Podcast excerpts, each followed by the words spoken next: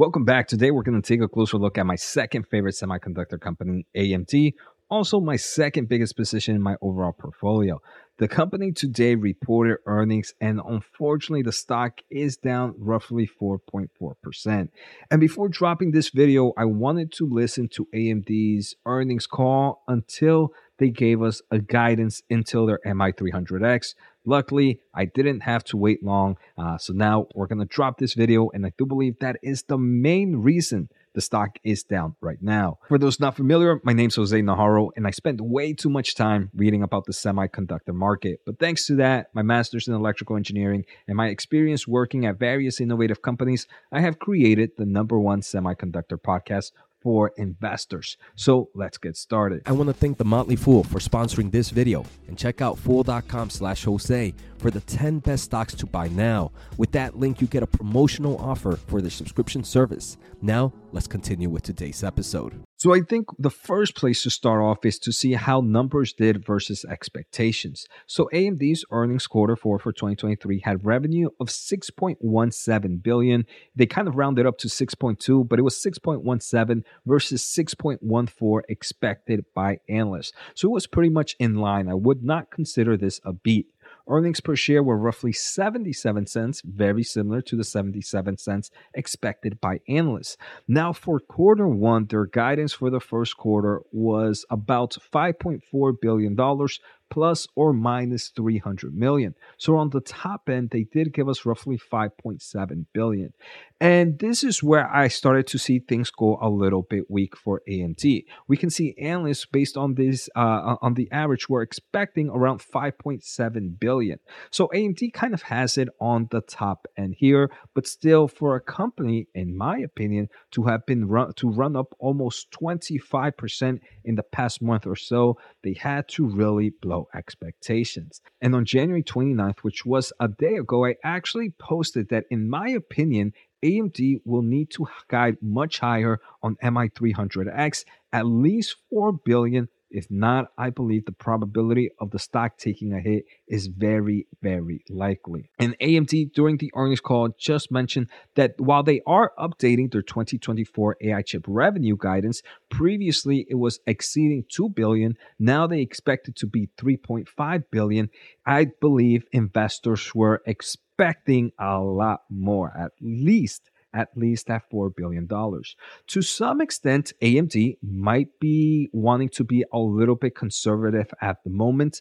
On the other scenario, it could be that NVIDIA continues to hold the crown here in the AI space. They continue to kind of have this supply chain on lock. And even if AMD is trying to really grow in this market because it's such a supply chain constraint market right now, they really can't do it and they can't really increase that guidance.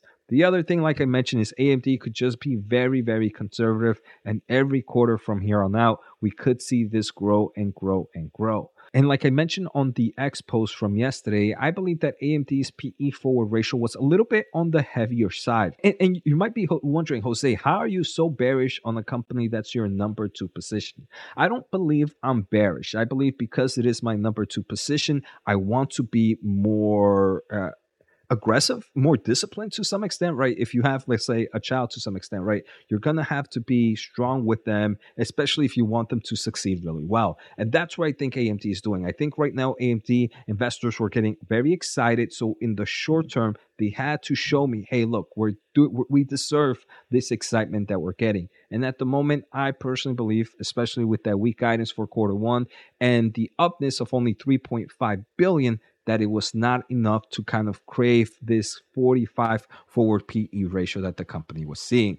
So it does seem like AMD stock is actually going to follow Intel in after earnings results. But normally, I mean, if you have been investing in AMD, you might know there is this weird trend that AMD tends to do really bad on stock price the day after earnings, and the few days afterwards, the stocks tends to trade back up. That's not always the case, and that's technicality to some extent. Um, for me, that's not something I follow in the short term, I do believe AMD definitely has some things to prove. In the long term, I do believe I'm still very bullish in this company and still fine with this being my number two position. Now, during their press release, Dr. Lisa Su did mention some great things. She mentioned that demand for their high performance data center product portfolio continues to accelerate, positioning them well to deliver strong annual growth in what is an incredibly exciting time as AI reshapes virtually every part of the computing market. So, prior to the earnings call, I do believe investors were somewhat hopeful that maybe this meant that the guidance was going to increase a nice amount. And let me say, from going from $2 billion to 3.5 billion, that is a nice growth. What is that? 75% growth re- revision, which I think is pretty I- impressive. But investors, as we kind of mentioned earlier on, were expecting a lot more. Now, if you are reading their quarter one guidance, you might be saying, hey, Jose, this stock looks pretty weak. For the first quarter, they expect their data center segment to be really much flat um, because their server CPUs is going to be down due to sequential seasonal decline, but the GPU market is expected to be up. And this is something that's normally the trend here in semiconductors. You tend to have some quarters that are better than others in things, even from data center solutions. So we can see that the data center market is going to be mainly driven by GPU at least next quarter. The company also did mention that the client the embedded and the gaming segments are expected to decline sequentially. And you might be like, Jose, that is insane. But AMD has given us this information before. The embedded market is in a huge inventory correction that is expected to last at least for the first half of 2024.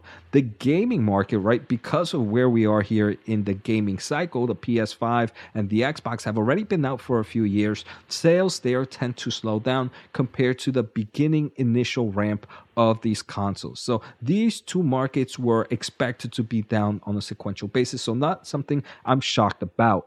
Now, if I may be honest, the one I'm really shocked about is we are seeing that decline in the client market sequentially.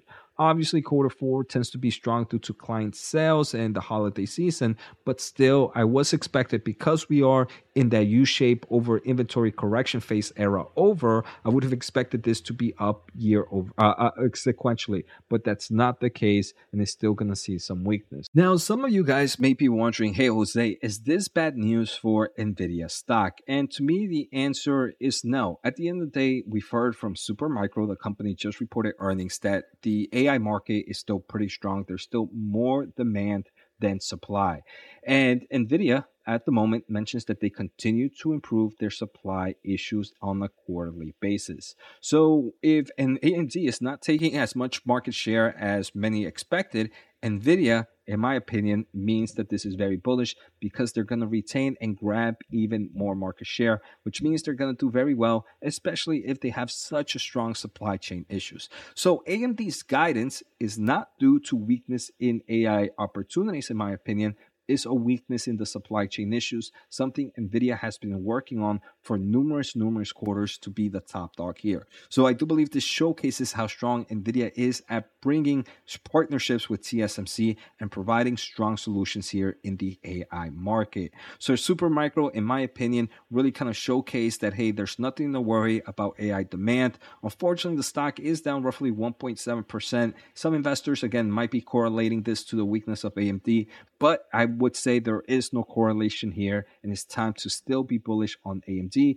Now, be, uh, on Nvidia, being bullish at the stock prices, that's a whole different story. Um, but uh, to each their own in forms of risk to reward ratio. So I hope you guys enjoyed today's episode. Take care, have a good day, and see you next time.